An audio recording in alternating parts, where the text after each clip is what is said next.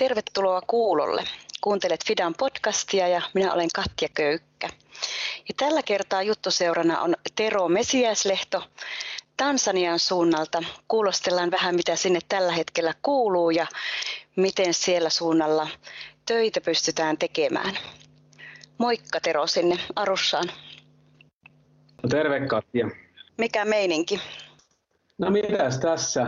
Ihan tämmöistä normaalia työpäivää aloitellaan ja vähän kylmä kausi vielä päällänsä, mutta menossa tuota lämpöisempään suuntaan. Eli täällähän täällä vuodenajat on vähän päinvastaisuksella Suomessa, eli jouluhujakoilla on sitten alkaa se, koiko tästä lämpi, lämpöisin kausi ja kuumin kausi ja tätä niin sanottua talvivaihetta täällä päivän tasaan tällä puolella. Mitä se kylmä tarkoittaa siellä, kun täällä kylmä on se miinus kolmekymmentäviisi, mutta... No joo, se ei tosiaan tarkoita ihan samaa kuin siellä, mutta tota, kyllä täälläkin itse asiassa kylmyys on semmoinen vaikuttava tekijä, että tota, päivällä toki lämpötilat kohoaa edelleen yli kaksikymmentä ja voi olla siellä kaksikymmentäviisikin, mutta sitten mikä vaikuttaa kaikista eniten, niin on nuo yölämpötilat, eli yöllä saattaa mennä sitten alle viisitoista, lähemmä kymmenen astettakin lämpötila ja tietysti sekään nyt ei kovin kylmää, mutta se, missä se vaikuttaa eniten on se, että koska asunnoissa ei ole minkäänlaista lämmitystä, niin tota, sitten se sisälämpötila siellä saattaa kotona mennä aika alhaiseksi, että saattaa olla sitä seitsemäntoista kuusitoista astetta sisällä ja se on kyllä itse asiassa jo aika kylmä, niin kuin vaikka esimerkiksi kun nukkuu, niin tota, tarvii aika paksun peiton, että pysyy lämpöisenä. Mm. Menee luihin ja ytimiin, jos se kosteuden kanssa siellä on. Onko se sadeaikaa samalla nyt sitten se kylmä aika myös?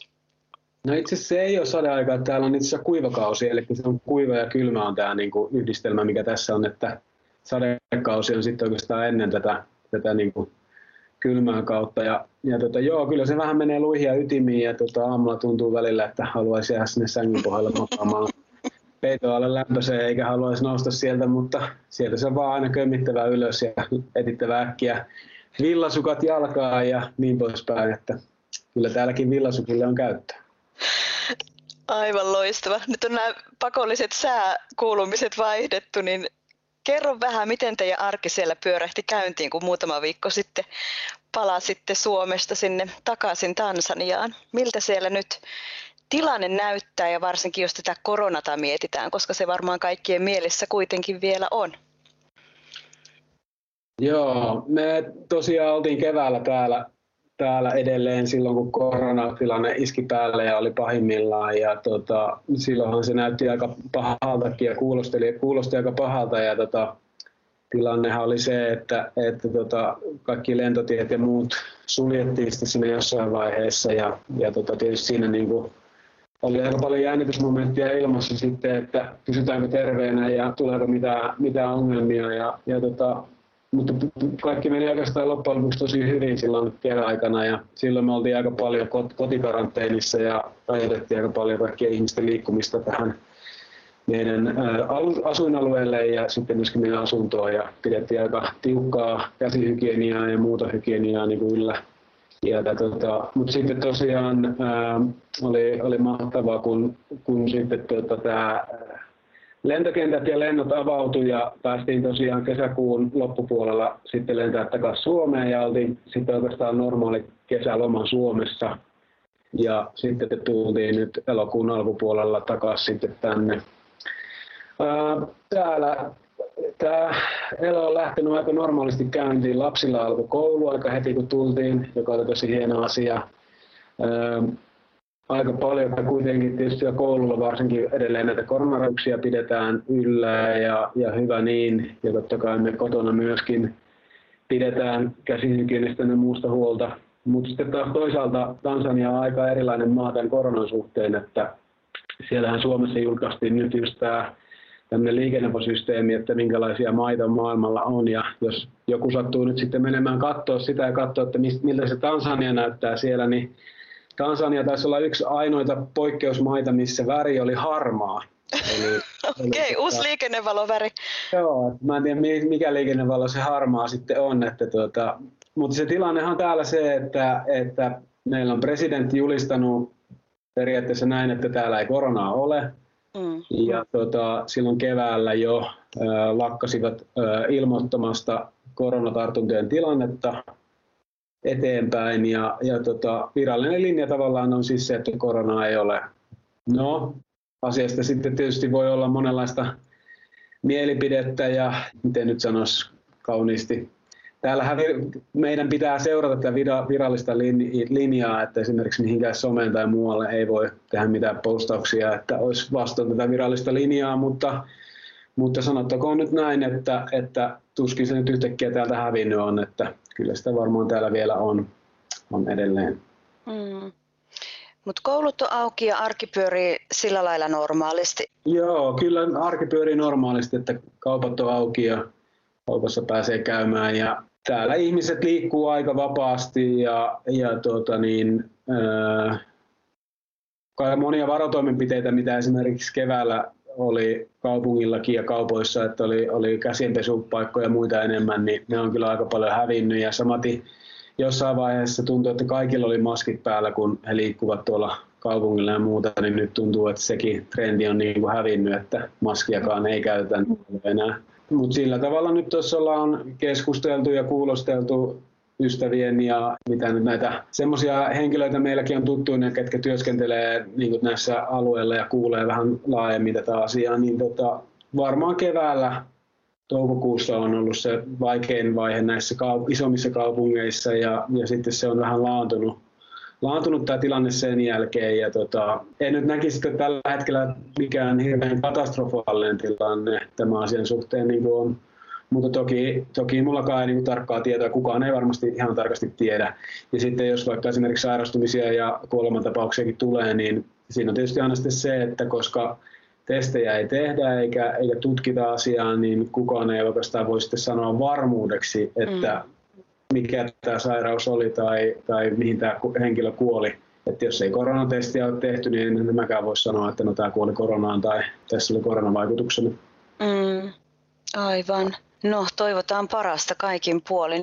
Mutta Tero, sun työ itse asiassa ei niinkään ole sinne Tansanian suuntaan, jos on oikein ymmärtänyt, vaan sä oot humanitaarisen hankkeen koordinaattorina ja työkohteet on aika kaukana itse asiassa sieltä, missä asut, eikö vaan? Kyllä, joo. Kerro ja vähän lisää.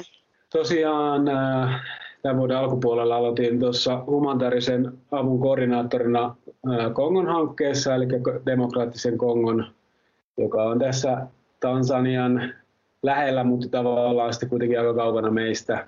Ja toinen, toinen tota niin, humanitaarinen hanke, missä sitten vastaan enemmän talousasioista, niin on Jemen. Ja tota, ne on tosiaan Fidan tämän hetken humanitaarisia hankkeita ja, ja tota, ollaan iloisia, että ulkoministeriö myönti meille isot avustukset molempiin hankkeisiin. Ja jotkut listaa, listaa näitä humanitaarisia katastrofeja ja tilanteita, niin kaksi oikeastaan maailman pahinta humanitaarista kriisiä tällä hetkellä on sekä Jemen että Kongo. Ja kolmantena taitaa olla Syyria, jossa meillä oli viime vuonna myöskin hanke, mutta tänä vuonna sitten ei siihen rahoitusta enää saatu. Mutta tosiaan Kongo ja Jemen on, on tämän hetken pahimpia humanitaarisia kriisejä. Ja mitä siellä tehdään? Mitä pystytään tekemään? Meillä esimerkiksi tuolla Kongossa on, tämä jakautuu niin kuin neljään eri asiaan, eli meillä on ruokaturvaa siellä, sitten meillä on tämmöistä psykososiaalista tukea ja sitten on tämmöisiä, sanotaan niin kuin, millähän nimellä, nämä tulee vain englanniksi nyt itsellä mieleen, mutta kodin tarvikkeita, jotka niin kuin siis ei sisällä ruokatarvikkeita ja sitten myöskin tämä koronan vastainen niin kuin info ja korona, koronajuttu. Ja tota, ruokaturvassa se lähinnä koostuu siitä, että, että tämmöisiä henkilöitä, jotka palaavat esimerkiksi leireiltä takaisin omille kotiseudulleen, niin heille koetaan järjestää sillä tavalla, että heillä olisi maata, missä he voisivat viljellä ja sitten heillä annetaan työkaluja siihen maanviljelykseen, annetaan siemeniä, että he pystyvät viljellä maata ja sitten annetaan koulutusta sitten siihen maanviljelykseen. Psykososiaalinen tuki on semmoista, mitä paljon kohdistaa lapsiin ja nuoriin, eli kun on tämmöinen konfliktialue tai tämmöinen tilanne, että ihmiset on joutunut tosi pahoihin tilanteisiin ja nähnyt perheenjäsentensä kuolevan tai, tai muulla tavalla vaikeissa tilanteissa, niin siihen tarvitaan tämmöistä henkistä tukea ja, ja siinä koetaan niin kuin auttaa lapsia ja nuoria takaisin niin kuin tämmöiseen normaaliin elämään kiinni. Ja tietysti siihen esimerkkinä siihen normaaliin elämään liittyy vaikka lapsilla se, että he pääsevät leikkimään ja, ja olemaan keskenään yhdessä. Ja esimerkiksi me ollaan rakennettu tämmöisiä, tämmöisiä leikkipaikkoja ja, ja sitten ollaan puhuttu lasten oikeuksista ja, ja tota, se on tavallaan sitä, että mihin, mikä on se normaali lapsen elämä, mihin lapsen täytyisi päästä kiinni. Ja noissa maissa ja noissa paikoissa se voi olla hyvin kaukana siitä, mitä me ymmärretään normaalista lapsen elämästä. Ja toki sitten myöskin vanhemmilla ja nuorilla se, että jos on kohdannut tämmöisiä kriisejä elämässään, niin kuinka niitä pystyy auttamaan sitten niissä kriiseissä, ylittää ja käsitellä niitä kriisejä.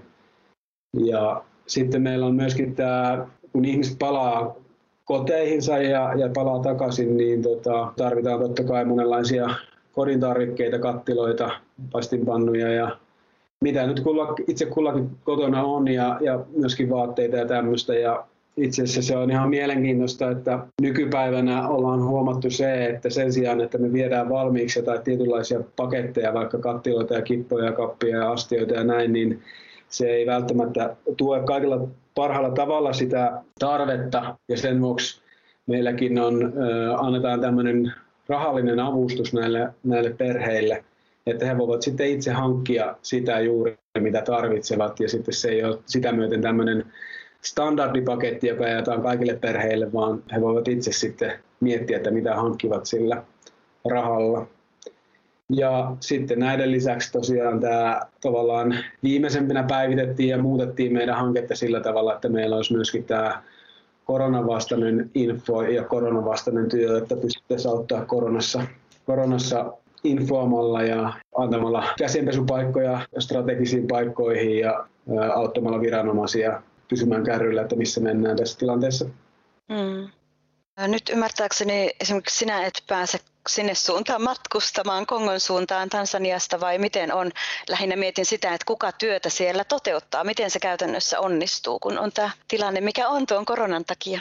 Joo, tuo on erittäin hyvä kysymys ja aivan osuit oikeaan siinä, että tämä hanke meillä tavallaan jatkuu tuosta maaliskuusta eteenpäin ja en ole nyt tämän hankekauden aikana päässyt kertaakaan käymään Kongossa ja aikaisempina vuosina olen kyllä käynyt siellä ja tunnen ja tiedän vähän, vähän sitä.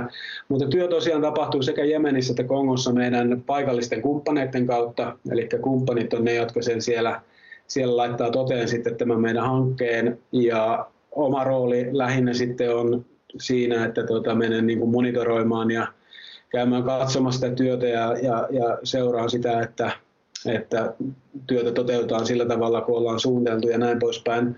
Mutta suuri kiitos toki kuuluu niin kuin just näille meidän kumppaneille ja, ja heidän työlleen. Ja he ovat ne, jotka siellä niin kuin laittavat itsensä likoon ja tekevät työtä vaikeissa olosuhteissa ja, ja sillä tavalla. Ja toki tämä työ niin kuin jatkuu sillä tavalla mielenkiintoisesti, että sitten kumppaneillakin on esimerkiksi paljon vapaaehtoisia, jotka työskentelee näiden hankkeiden parissa ja he vapaaehtoisesti sitten saa jonkinlaisen koulutuksen tai tällä tavalla ja sitten toteuttavat niitä aktiviteetteja, mitä siellä ollaan tekemässä.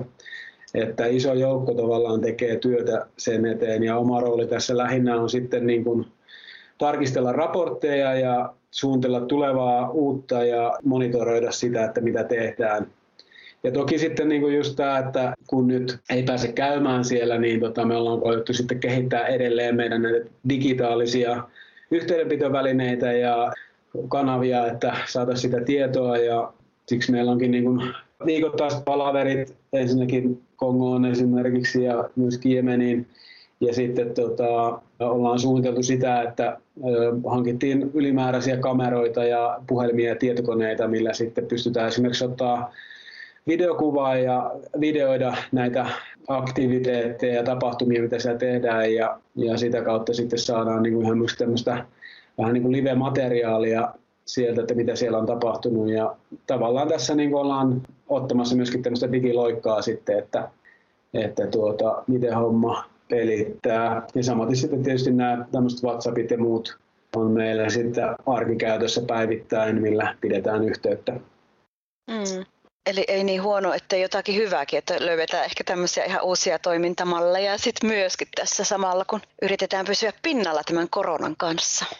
Kyllä, just näin. Ja sitten se, se että tämähän ei ainoastaan rajoita tavallaan minun työtäni täällä, vaan myöskin se oikeastaan se sama ongelma on sitten ihan siellä maan sisälläkin. Ja esimerkiksi Kongossakin, niin sitten meillä on siellä koordinaattori, joka tavallaan koordinoi sitten siellä, siellä maan sisäisesti sitä työtä, joka on siis kumppanin, kumppanin henkilö. Ja, mutta hänelläkin on sitten rajoitukset, että hänkään ei pääse sitten liikkumaan ja menemään näihin paikkoihin kaikkiin, ja sitten myöskin siellä on sitten lisätty tätä digitaalista yhteydenpitoa ja muuta. Ja nythän tässä täytyy muistaa se, että tietysti me puhutaan paljon tällä hetkellä koronasta ja koronavaikutuksista, mutta siis nämä muut ongelmathan on ja pysyy siellä, että nämä, tämä korona on tullut vaan tälle niin kuin lisänä tähän päälle. Mm, mutta tuota, mm. nehän ei millään tavalla poista niitä olemassa olevia ja, ja olleita ongelmia, ja sen takia tämä onkin todella haastavaa, että edelleen pystytään avustustyötä tekemään ja viemään avustusta perille.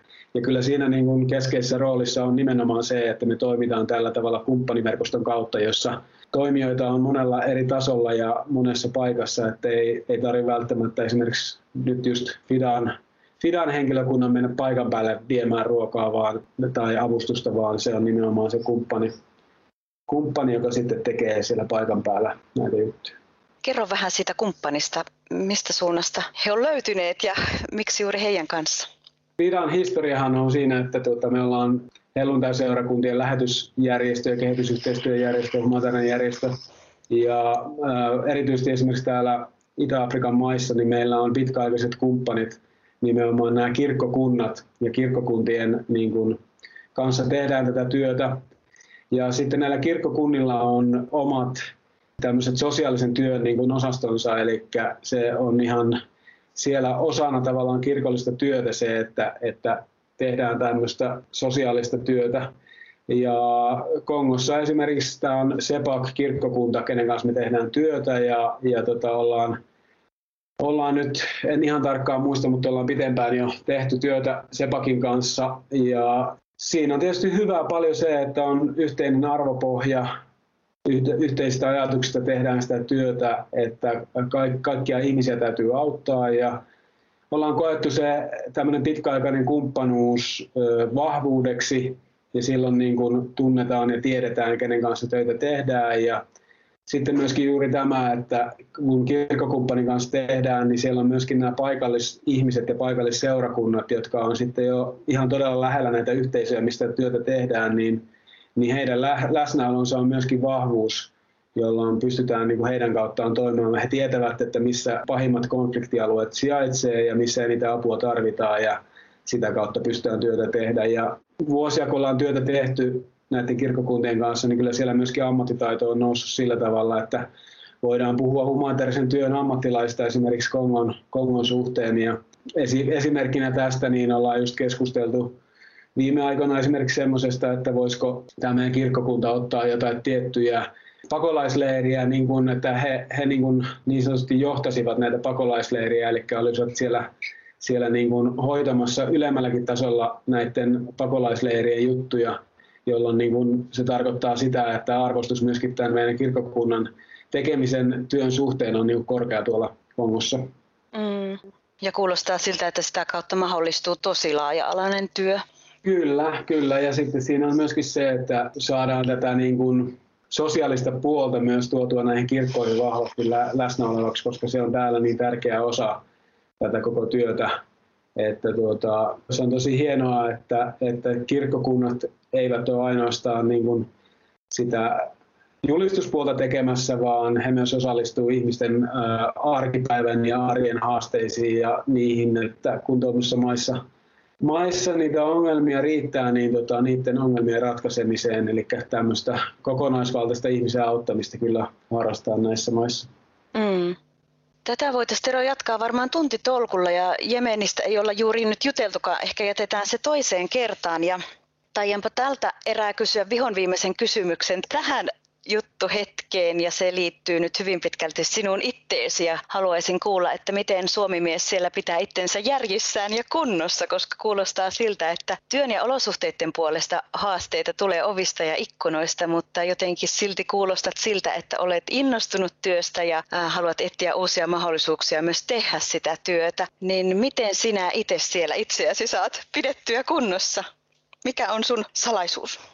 No joo, tota, kyllähän totta kai työ, työ motivoi paljon ja, ja se on hyvin keskeisessä roolissa, kun täällä maissa ja näissä jutuissa tekee. Ja se on tärkeä. Nyt tässä koronan tilanteet ja muiden vuoksi, niin siis matkustushan on tippunut dramaattisesti ja aika paljon tästä kotitoimistolta tätä työtä on tehty ja näin poispäin. Mulla liikunta on ollut semmoinen tosi keskeinen itselle, eli tykkään tosi paljon liikkua ja kuntoilla ja, ja sitä on kyllä tullut tässä harrastettua ja, ja saanut tehdä enemmänkin nyt, kun on ollut kotona ja välillä tietysti tämä liikkuminen on ollut tässä, tässä meidän asuinalueella, että asuinalue ei ole mitenkään hirveän iso ja tätä on sitten juoksenneltu ympäri ämpäri tätä meidän asuinaluetta ja, ja tota, on tullut kyllä joka kulma tutuksi tästä meidän asuinalueesta ja meillä on kolme lasta täällä, täällä niin tota, lasten kanssa liikkuessa ja lasten kanssa touhutessa niin saa, saa hyviä juttuja aikaiseksi ja mun poika on kiinnostunut nyt tosi kovasti nyrkkeilystä ja sille on laitettu vähän viritelty tuohon nyrkkeilysäkkiä ja muuta ja sen kanssa vähän treenaillaan tuossa ja taisi olla varti yli viisi, kun tänäkin aamuna lähdettiin tuonne pimeään juoksemaan pojan kanssa ympäri meidän tätä compoundia ja voi olla, että iskä olisi jäänyt nukkumaan vielä siinä vaiheessa vähäksi aikaa ja vähän myöhemmin lähtenyt, mutta, mutta kun poika on niin innokas, niin täytyy sen, sen mukana mennä ja sen kanssa tehdä. Että tuota, ne on niitä juttuja ja tietysti on täällä mahtava luonto ja mahtavia juttuja, mitä voi käydä katselemassa tuolla niin kuin, ää, safarilla, käydä katsoa eläimiä ja muita. Ja, mutta ne on tietysti vähän haasteellisia tällä, tällä hetkellä, että kuinka paljon siellä viittii käydä ja olla, mutta kyllä me niitäkin ollaan koettu tehdä sen, mitä, mitä roh- rohjetaan tehdä, että tuota, se on monenlaista tekemistä. Mm, hyvältä kuulostaa. Kiitos Tero tosi paljon tästä juttuhetkestä ja kerro rakkaat terveiset sinne kotiväelle kaikille. Kiitos Katja ja terveisiä myös sinne Suomeen kaikille tutuille ja tuntemattomille.